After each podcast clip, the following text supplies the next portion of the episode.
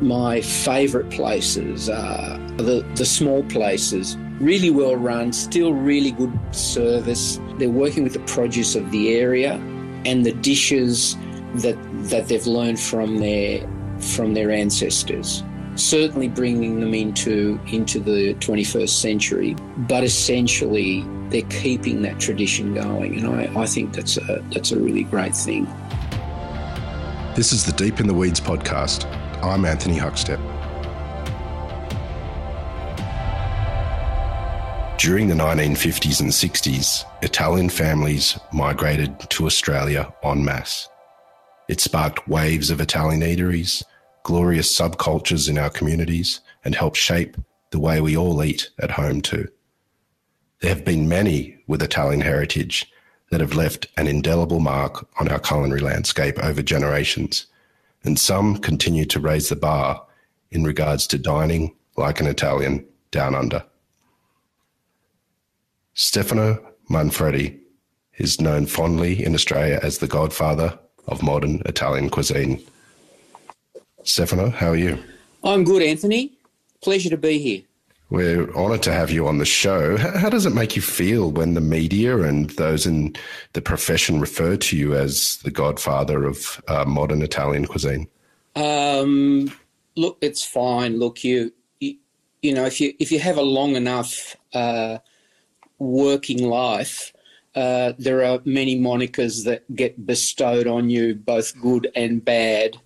Um, and you know, God, Godfather's fine. You know, it's sort of recalls the uh, you know the, the, the mafia as well, which is you know as an Italian you have to sort of bear that on your shoulders because it's uh, it's it's part of the culture. Um, no, so you know it, it, the short answer is you know it's it's fine. It's it's not a big deal. It's it's whatever the whatever the media uh, you know uh, calls you, I guess. Well, your influence has been amazing over um, many decades in Australia. You are originally born in uh, Lombardy in Italy. Uh, t- tell us, take us back to there. What's the cuisine like in that region, and and um, what was it like for your family? Yeah, well, look, the I was born in 54 and uh, I was six years old when we left Italy. So the first six years of my life was, was spent in a small village called Gottolengo in the province of Brescia. Now, Brescia is on the, on the Great Lombard Plain um, that uh, is full of rice fields, uh, piggeries, uh, grana padano, uh, you know, parmesan making uh, that sort of thing. So, and Brescia, Brescia itself was an old um, Roman colony called Brixia. So there are there are you know Roman ruins right in the middle of the city, and it's a very wealthy area. Um, I can remember back when I was a kid there that uh, it was full of mulberry trees for silk making. So silk was a really big big deal back then. Uh, that was one of the one of the products. And look, you know, I remember the childhood there was fantastic. Uh, you know, my mother and grandmother, and you know, the women uh, of the village, which was you know still still rather small village today, um, would always be preparing food for special occasions. I remember, you know, uh, festivals and events there that that were just laden with all different types of food. Now, the, the food up there, because you, are right underneath the Alps, um, it does snow there in winter, so it gets very, very cold. Um, in those colder months, there were things like, uh, you know, cotechino, bollito misto, polpettone, you know, risotti, uh, those sorts of things. And in, in the summertime, there were there were lovely sort of you know fresh salads and uh, frogs legs fried and dusted, uh, snails, um, you know lots of lots of offal. But you know the the cuisine, Italian cuisine is if you go up and down the boot. um, is primarily made up of uh, based on pulses and and vegetables. So we didn't have a lot of meat. We only had you know meat on on special occasions. I remember that um, you know my my mother used to order uh, bananas for my my brother and myself, and they they would come from Africa, um, and they were a special thing that we would have once every sort of couple of months, you know, because they'd have to come for, from such a long way away. But um, you know, we had cherries and apples and you know all all the sort of cold weather things before before the sort of globalization of food happened, and uh, and you know that um, the um, just to give you an example, the, the, the gnocchi that my mother would make and my grandmother would make would be the same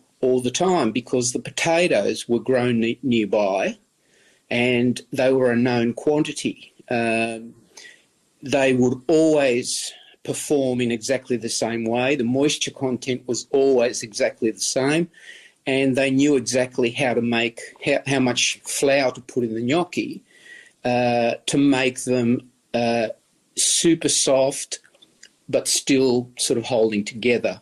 Whereas, you know, coming to Australia, uh, the potatoes are all different. Even even today, if you get a, for example, a, a pink eye potato or a spunta, one week it could come from it can come from uh, Victoria. The other week, can, it can come from Tasmania. They all have different uh, levels of, of moisture. So you have to be very, very careful in, in terms of, you know, adding adding flour to that to that potato to give you the right results. So, you know, um, we we were dealing back then with known quantities.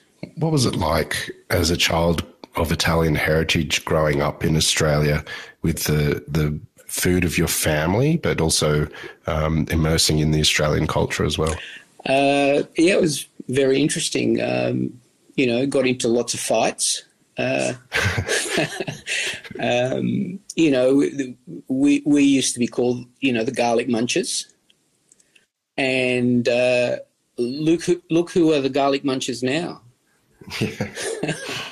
um, it was interesting because back then uh, I would invite my friends from school back to my place, and you know, my mother would always have something, you know, because the first thing an Italian asks a visitor, "Are you hungry?" And uh, even if you're not, and I guess it goes, you know, across Jewish culture and across, you know, all sorts of different cultures, uh, but it wasn't the it wasn't the case here. It was. Um, um, you know, when I went to my friends' place places to eat, uh, there was always, you know, roast lamb. Or no, it wasn't actually roast lamb back then. It was the '60s. It was roast mutton, uh, and it would be dry, and uh, and you know, pretty bad, pretty pretty awful for my tastes. And uh, and it would be mashed potatoes, usually I don't know, um, very sort of bland mashed potato, and uh, and then when when those same friends would come to my house, and my mother, you know, was either making gnocchi or she was making, you know, uh, a ragu with freshly made pasta or or or pumpkin tortelli, or you know, she would make um, she would make a hare salmi uh, you know, or rabbit or something like that. I mean, you could you could see that that uh, my friends' palates were just, you know, awakening, and uh, you know, it was popular to come come back to my place. But um, um, you know, my brother and I picked up English within a year of being here. So, and as you can you can tell now, I have this quite broad Australian accent, having grown up in the western suburbs of Sydney, and having gone to Blacktown uh, Primary School and Blacktown Boys High School. Um, but you know, I speak I speak Italian fluently with, with an Australian accent, which is is quite exotic when I go back go back to Italy. what what led to uh, you entering the industry and and starting as a chef? Well, uh, after after high school, um, I uh, I did pretty well. I was um, I I loved English. I loved English literature. I I always um, loved writing, doing essays, and uh, that sort of thing. Um, I went to university and decided to do a bachelor of education, uh, and I taught. I taught for a while. Um, I majored. I, ma- I, majored in English literature and uh, loved that. And um, I taught for a while, and then I, while I loved the kids, uh, I didn't really like the the uh, the universe of uh, of school education. Um, and I decided I, would always been cooking. Um, I decided uh, uh, that I would um, leave and, and you know eventually open a restaurant. So so I started. Um, once I left, I started working in a couple of different places. Uh, you know, I, I, think my first job was making um, scones and roast beef sandwiches at uh, at the Observatory Cafe on Observatory Hill in, in Sydney. I'd, I'd never made scones before, but you know, at the interview, I said, "Yeah, sure, I can do it." so uh, I was there for a while. Then, you know, uh, worked in a couple of uh, different places. Uh, vegetarian restaurant in Bondi, close to where uh, Sean's Panorama is now. Um, and then I got a job at uh, You and Me, working with Jenny Ferguson, uh, which, which was one of the sort of nouvelle cuisine restaurants at the time. Um, my my modus operandi was, you know, seeing how restaurants were run rather than learning to cook because, you know, I had had the history and and uh, I had my mother's cooking that you know was a reference point for me, and then I had you know I had my Italian chef uh, heroes, people like Angelo Paracucchi, Gualtiero Marchesi, you know that sort of that that sort of level back then. Um, to to sort of guide me. Um, and I, I, worked with Jenny for a while, and uh, and that was fantastic. Uh, it opened my eyes to the emerging uh, high end produce that was starting to happen because, you know, you, you, you have to realise that back then you, you, really could only get two types of potatoes, washed and unwashed. Uh, you could only no. This is it, it's funny now, but but it's true.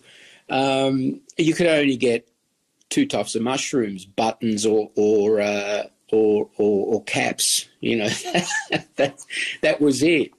Um, and there were some new things starting up. You know, there was the whole sort of uh, start of the. This was the beginning of the eighties.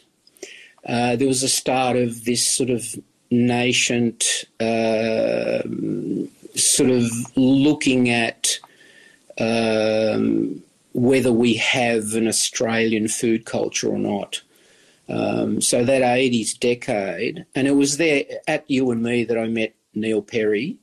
Uh, he was passing through. He'd he'd just been a hairdresser. Um, that was his uh, occupation, and he was going around to the best restaurants to to sort of uh, you know skill himself up, and um, with a view to um, to working at Barrenjoey House.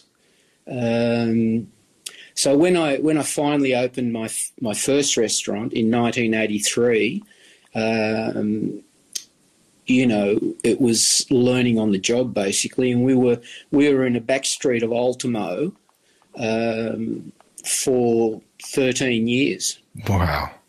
You ended up renaming the restaurant to the restaurant Manfredi and mo- and moving it as well to the rocks. Yeah, well, well, what we did was was um, the first five years we'd we'd always when we were planning the restaurant, it was always known as the restaurant because we couldn't find a name for it. So when we when we opened, it was just the restaurant, and uh, and it was so confusing to people. You know, it was like you know who's on first, what's on second, which restaurant, the restaurant, yeah, but which restaurant, the restaurant. Um, so it was confusing. So we just tacked on um, Manfredi on onto the end of it, and uh, and opened up in I think it was October 1983 in a one one way on a one way street, off a one way street, off another one way street, and uh, it was really difficult to get to. But um, we were fortunate in that Fairfax were right there, and they. Th- this was a time when um, uh, they they still had expense accounts, and we we basically became their their um, uh, their dining room and we saw the rise and fall of the, um, you know, the National Times and, um, you know, the Warwick, uh, what was his name? Warwick Fairfax. What? No, not Warwick Fairfax. The the young guy, he, he sort of com- completely annihilated the the whole Fairfax uh, empire, and um, um, you know, we had uh, lots of people go through there um, and it was there there at, at, at one point because um, I had I had started a, a parallel career of uh, of writing, uh, and I I was writing for um, in the late eighties. I was writing for the Follow Me group, who had a uh, they used to have magazines called Follow Me and Follow Me Gentlemen, and then they started up a food magazine uh, called Plenty, uh, which was uh, edited by Helen Greenwood, and she asked she asked me to contribute. So I started contributing uh, some articles, and um, and then John Alexander, who was heading the um, Financial Review at the time. Um, he used to dine in the restaurant all the time. And he said to me one day, "Oh, look, uh, I'm uh, I'm starting a uh, a weekend magazine for the financial uh, for the yeah for the for the paper, and uh, uh, I've read some of your pieces. Would you like to write for them?" And I I said yes, and and it was it started a more than 20 year career uh, working with um, doing uh, opinion pieces and then finally, you know, doing columns and uh, that sort of thing for uh, for various magazine, uh, various papers, uh, including, um, you know, um, the Sydney Morning Herald, etc., etc., and um, yeah, so after that, um, um, you know, I've written six books and and um, uh, I'm working on a couple of a couple of other books at the moment. So, um, you know, that's that's never sort of stopped. That's been a parallel career that I've uh, I've always really really enjoyed doing. After you know, I I used to write after I got home from service, uh, dinner service. So I'd be up till maybe you know three o'clock in the morning sometimes, working on a deadline. Well, well, that period of time was amazing in our culinary history. Um, and Restaurant Manfredi won uh, three hats, uh, which is a very um, coveted and rare feat for, for restaurants. Uh, you also opened Belmondo as well. What was it like being part of that big movement of food? Well, it was really exciting times. It was, you know, the 80s, it was greed is good decade. Um, but uh, yeah, we, look, we got uh, our third hat towards the end of uh, our time at the restaurant. Uh, I think it was 95. Um, it was interesting because um, Italian restaurants, for Italian restaurants, it's very, very difficult to get three hats. Um, I've got I've got some ideas on why why it is difficult, but um, you know, it's not it's not a showy cuisine. It's not like dots and dashes and you know uh, Instagram pictures and that sort of thing. You know, um, even though back then you know social media wasn't really invented or around, um, it is difficult, and it was difficult to get to get to that high sort of ranking. Um, and it's still, you know, there, there, there's never been another uh, Italian restaurant to get three hats in Sydney. Um, we were the only ones, so it's it's it's not only rare to get three hats, but it's even rarer for an Italian restaurant to do so. Um, I mean, Italian food is very very simple. At at the it it doesn't rely on showiness. It relies on flavour and the utmost sparkling freshness of its ingredients. That's that's it. Um, it does rely on very good technique, but the technique you you can't really see the technique because it's it's it's actually the the flavour and the marriage of those of the flavours on on the plate that are important and um, and basically the shopping and the sourcing of the ingredients. Um, you know, whereas when I started uh, my career in Sydney, um, there was a lot of French food um, to the fore, um, which relied on a lot of sauces and a lot of masking. Um, which is all very good. I'm not denigrating it, but I, I think that Italian food is much more difficult to get to get recognised at the at the height of um, of you know culinary excellence. You've uh, personally won uh, many accolades as well, including receiving one from uh, the former Italian Prime Minister. Um, what was it? What was it like? Some of the some of the big accolades. What's been your um, proudest moment? Oh, um, look professionally, I think I think um, it was interesting getting getting invited to to Italy to to to uh, to Rome to actually receive. Um, you know this accolade from uh, from the the president of the republic. Um, it was you know big fanfare and pomp and all that sort of stuff. But um, look, you know, it's it's not at the basis of everything, um, you don't do this for the accolades. You do it because you want to make people happy. The greatest, the greatest satisfaction is, you know, seeing seeing somebody eat with joy one of your one of the things that you've you've cooked.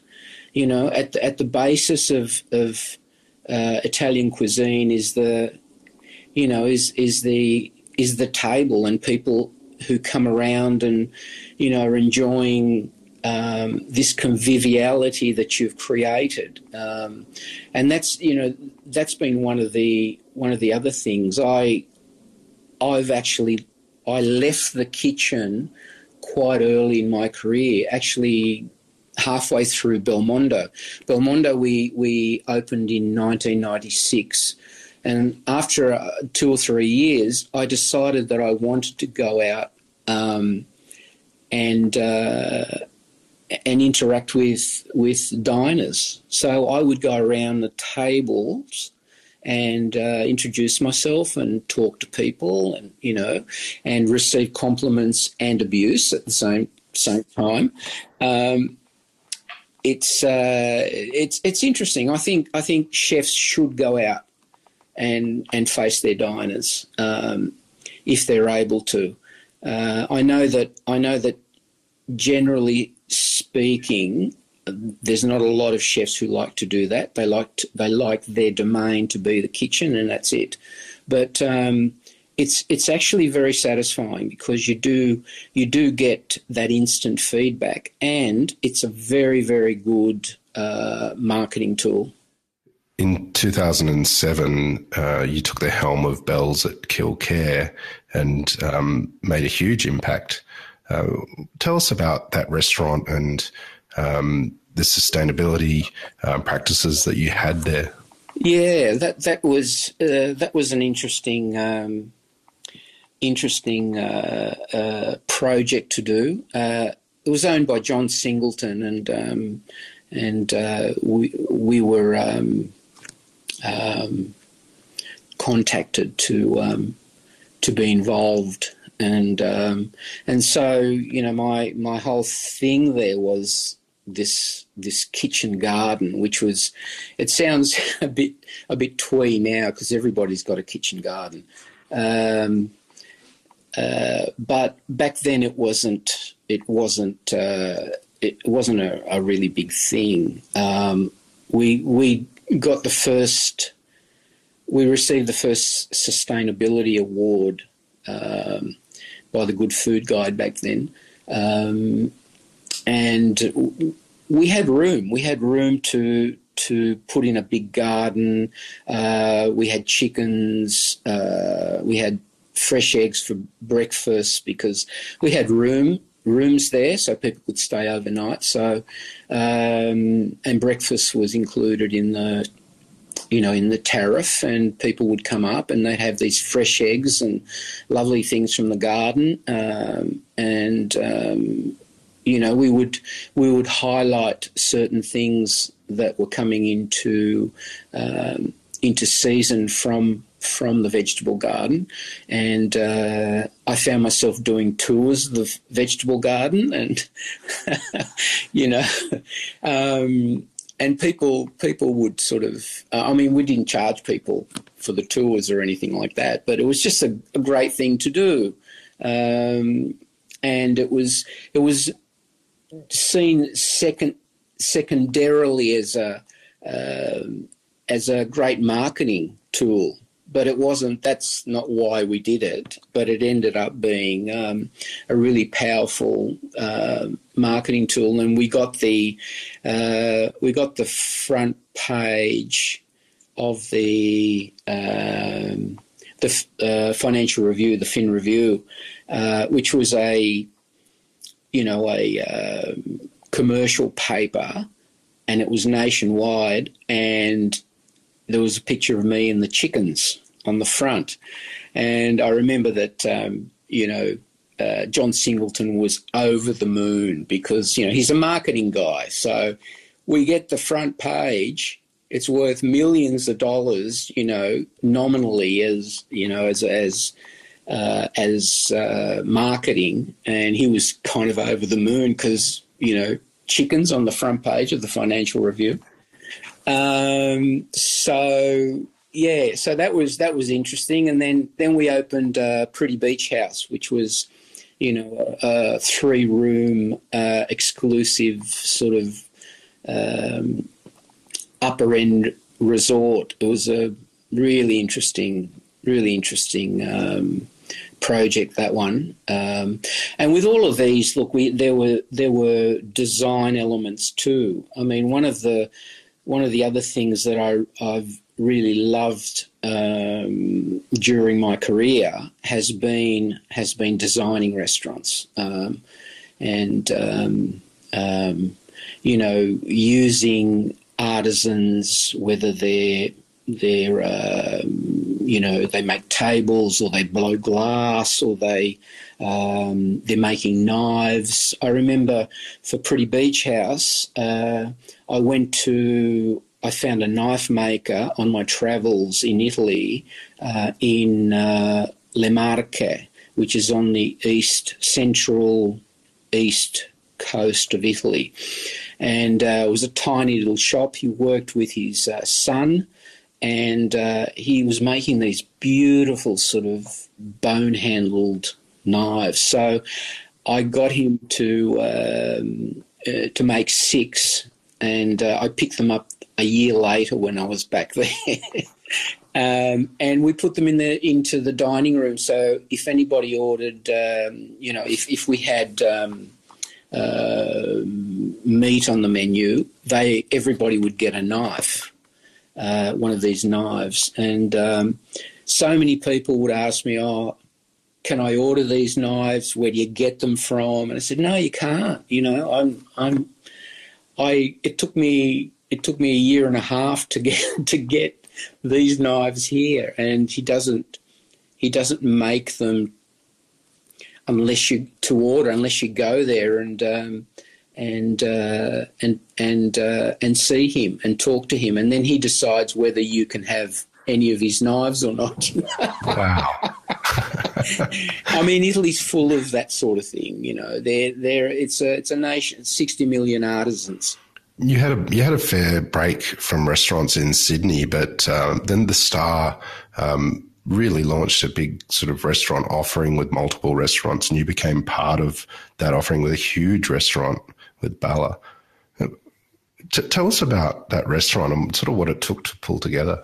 Well, it was that was a huge project, huge project, but we had a big budget to do that. Um, so we used the best of everything. We we we got everything. We had a three hundred thousand uh, budget just for art, and so um, we work we work closely with. Um, uh, our long-time architectural collaborator and interior designer Luigi Rosselli. Um, and Luigi, Luigi had come here with the American, Italian American firm, uh, architectural firm, who did the new Parliament House in Canberra. So he was he was running that project at, at the time, and uh, he he fell in love with with an Australian woman and uh, raised a family here. And we we knew him way back in in the restaurant days. And the first thing we designed with him was a chair for the restaurant. Um, and uh, we've actually just given a, a few chairs over to um, the Powerhouse Museum for their they're putting together a permanent collection of um, for Australian gastronomy. Um, so, so we, you know, we uh, use so many different um, uh, Australian and international uh, artisans. The all the glass sculptures and the lights that we did there, that we we took up the three hundred thousand dollar art uh, budget, and we got um, a very famous um, American Italian uh, glass blower called Dante Marioni, and he worked with um, Luigi Rosselli in putting in in making these beautiful sort of blown glass sculptures that were our lights in the bar and and on some of the tables and in the private dining room. And um, he was he was trained by one of the Venetian masters, and um, um, they are just beautiful. Um, so we used, you know, we used lots of, you know, we used uh, Lino Alvarez for, for our pottery, uh, for our some of our plates. Um, we designed some of our plates and uh, had them made uh, overseas. Uh, we used bone china plates. Um, it was it was a really really fun project, and um, and it was uh, it was fantastic. Look, and uh, out of that came, um, you know, a, a, number of really great chefs who are gone on going on to to making their names now. Um, you know, Francesco Mannelli, who's over at Mode. Um, he's doing some really great things. Uh, Dionisio Randazzo is just about to open up um, where Lucio's was in Paddington. He's doing a, um, a restaurant based on his home region of, uh, of Sicily. And I'm really looking forward to that. So, um, you know, the, the, good thing about having had a long career and having lots of chefs uh, work with you is that they then go on and do their own thing. Uh, and I'm sure you've had you've had the same uh, experience with uh, a number of chefs who have been around a long time on, on your podcast. One of the um, main influences, obviously, from Italy is the cuisine and the impact it's had in Australia. You've seen it change over um, decades. Where do you see Italian cuisine and its influence in Australia at the moment? Well, it's it's it's it's interesting because at the high end, they're trying. I feel like they're, they're trying to get the accolades of, you know, the top restaurants. There's there's the, the, the sort of three hat thing. So they're um, the guys at the top are trying to to sort of um, work Italian cuisine into the model of the globalist cuisine that's that's kind of going on everywhere at the moment, even in Italy. Um, I don't think that's a personally. I don't find it satisfying um, as a diner to go in and and and and see that. I'm I'm much more interested in in um, uh, in the the traditions uh, that are being modernised, rather than um, you know trying to mix cuisines from all over the world. Um, that's also happening in Italy, mind you, at, at the very top. Um, but uh, you know, when when when I go to back to Italy and I, I take tours there quite a bit, uh, I've been doing it for a, a good 12 years now. Um, we go to various uh, parts of Italy, and um, the the tours are both cultural and and um, and cuisine based.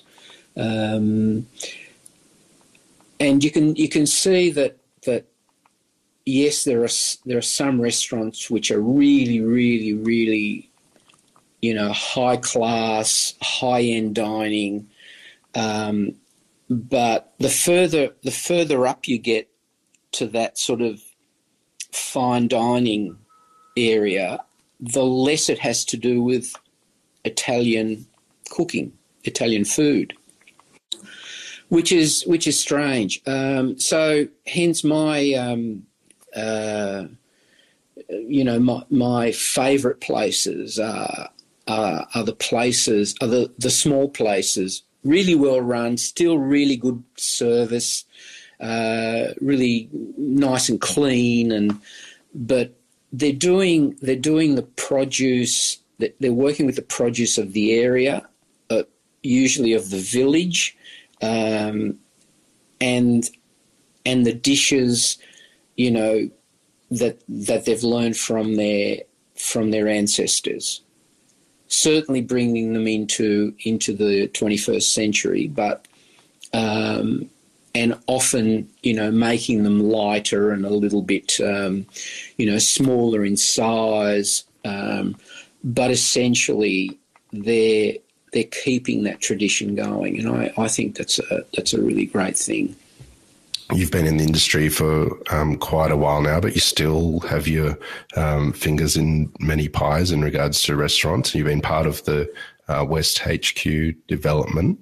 Um, tell us a bit about that and, and, what your plans are in the coming years.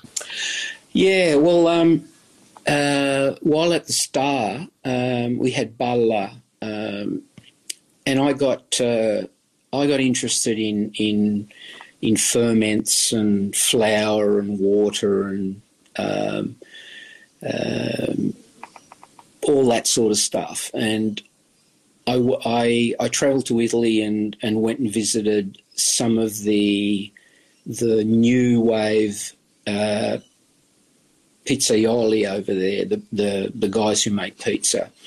Now, um, you know, at, at, at, the time and still, uh, the Naples style pizza uh, is very dominant here in in Australia. But um, 15, 15 or, or, or, so years ago, up in the north, what happened was that a number of um, chefs got interested in in pizza and they brought their chef's eye to reworking, going back to uh, you know ground zero of pizza making.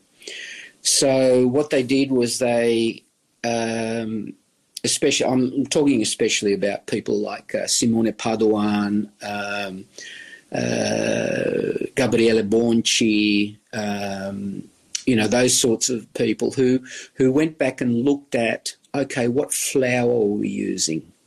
Um, the Naples style pizza uses double O flour. Now, double O flour is highly refined um, and basically doesn't add anything, add any flavour to to the. It's it's just basically a base to hold the topping, um, which is fine, which is fine. But uh, it wasn't always like that. I mean, once upon a time, uh, they would have had to use stone ground flour, and it would have been flour from the local area, usually Gragnano, which is quite close to Naples, and and produces a lot of a lot of flour for pasta, um, and um, and so over the years that became more and more and more refined, and uh, the the price of pizza went down, um, and was always really a street food there, which is fine. Um, but then they, you know, roller mills, uh, steel roller mills came into effect. It meant that flour became cheaper, um, and uh, and so you you have the modern uh, Naples pizza using double O flour. Okay, so going back to the new wave pizza, Italy has got so many different types of flour and so many mills that are producing flour that you know you've you've basically got an industry there where you can get uh, flour that is specific to what you want to do. And uh, I have a friend in Piemonte, he's one of the best pizzaioli in Italy, um, a guy called Patrick uh, Ricci. And uh, he, he actually has flour milled for him on a small batch um, basis. And some of his, you know, he uses all different types of flour, and some of his um, his doughs are, are just fantastic. You know, they are uh, they are in themselves uh, a thing of beauty, and um, and also they, you know, you go back to to uh, long slow fermentations, not necessarily using um, a sourdough technique or lievito madre or licoli as it's called in in in Italy, um, but all but also using um, you know um, indirect fermentation. By indirect fermentation, I mean you know you start off with with a pre ferment, something like a Biga or a Poolish, and then you let that uh, ferment, and then the day after you make your main main dough. So what's gen- what generally happens with um, uh, Naples type style pizza and most pizzerias, they do a direct fermentation where they, they throw everything in into the um, uh, into the bowl, mix it all up, and uh, that's your that's your dough basically. But um, if you if you let the dough do its job by using a secondary fermentation, um, it will give you a much lighter product, a, a much lighter base, a much lighter dough, and um, it, it sort of mirrors the uh, the rise in in sourdough baking. So I've be, I've become interested in in, in ferments and Um, and also, you know, i am I'm, I'm interested in bread, but I there's no way I would open a bakery. God, it it it's if you want a, a, a job harder than being a chef, try the baker's job. um, but I am I, I do I do bake a lot of bread at home. Um, and you know I, I've fallen in love with the yellow bread of the of the south of Italy which um, I mean, basically, you know, the the the south of Italy used to be uh, primarily um, durum wheat. Now, durum wheat, we, pr- we produce a lot of durum wheat in Australia, but there are so many different varieties of durum wheat, um, and Sicily has got a huge amount. Um, so if you go to Sicily or, or, um, or Puglia or Basilicata, the south of Italy, you will, um, in many instances, be served yellow bread. And, you know, some people don't even pay it any mind. You know, they they look at it and go, "Oh, it's yellow." But um, if you sort of dig into it, uh, yellow bread was what they made in in the south before, you know, before um, um, you know that that that sort of ease of ease of transportation between the north and the south. Um, and it's it's a different sort of bread. It's it's it's lovely. We there's nobody here in Australia that I know of that's that's making hundred percent um, durum wheat bread, and it's beautiful. But if you go, there's there's there's a very famous bread called Altamura bread from Puglia. Altamura is a is a small mountain village. And uh, I mean, there are ovens there that are still producing Altamura yellow bread. Um, there's one I know of uh, that goes back to 1423. It's still going. it's it's uh, it's it's it's a really really old oven, so you know, it's quite highly prized. So this this was this was another project. This is another project that I have uh, in terms of a writing project. I'd like to go uh, and document the breads of Italy from the beautiful sort of you know buckwheat and um, um, those sorts of wheats, you know, cold climate wheat breads from the north all the way to the yellow breads of the south. There is so much bread happening. Um, I've got the modernist bread, huge, um, you know, uh, five volume monster um, and in it, there are, I think, two recipes for um, for for you know durum wheat bread, uh, and that's it. And there's no, it's it's like it, it's like a, a blind sort of area, a blind spot for bread making that I think should be um, should be used a lot more, should be explored a lot more. Well, it sounds like you should perhaps open a bakery so we can uh, all enjoy. No, Anthony, no, absolutely not. well, Stefano, we've loved having you on uh, Deep in the Weeds today. Absolutely honoured to um, hear your stories, and I know there's many more. But um, please keep in touch. Perhaps we can catch up again down the track and hear a few more yarns as well. Absolutely. Thank you for having me. This is the Deep in the Weeds podcast I'm Anthony Huckstep. Stay tuned as we share the stories of Australia's hospo community, suppliers, and producers in search of hope during this pandemic.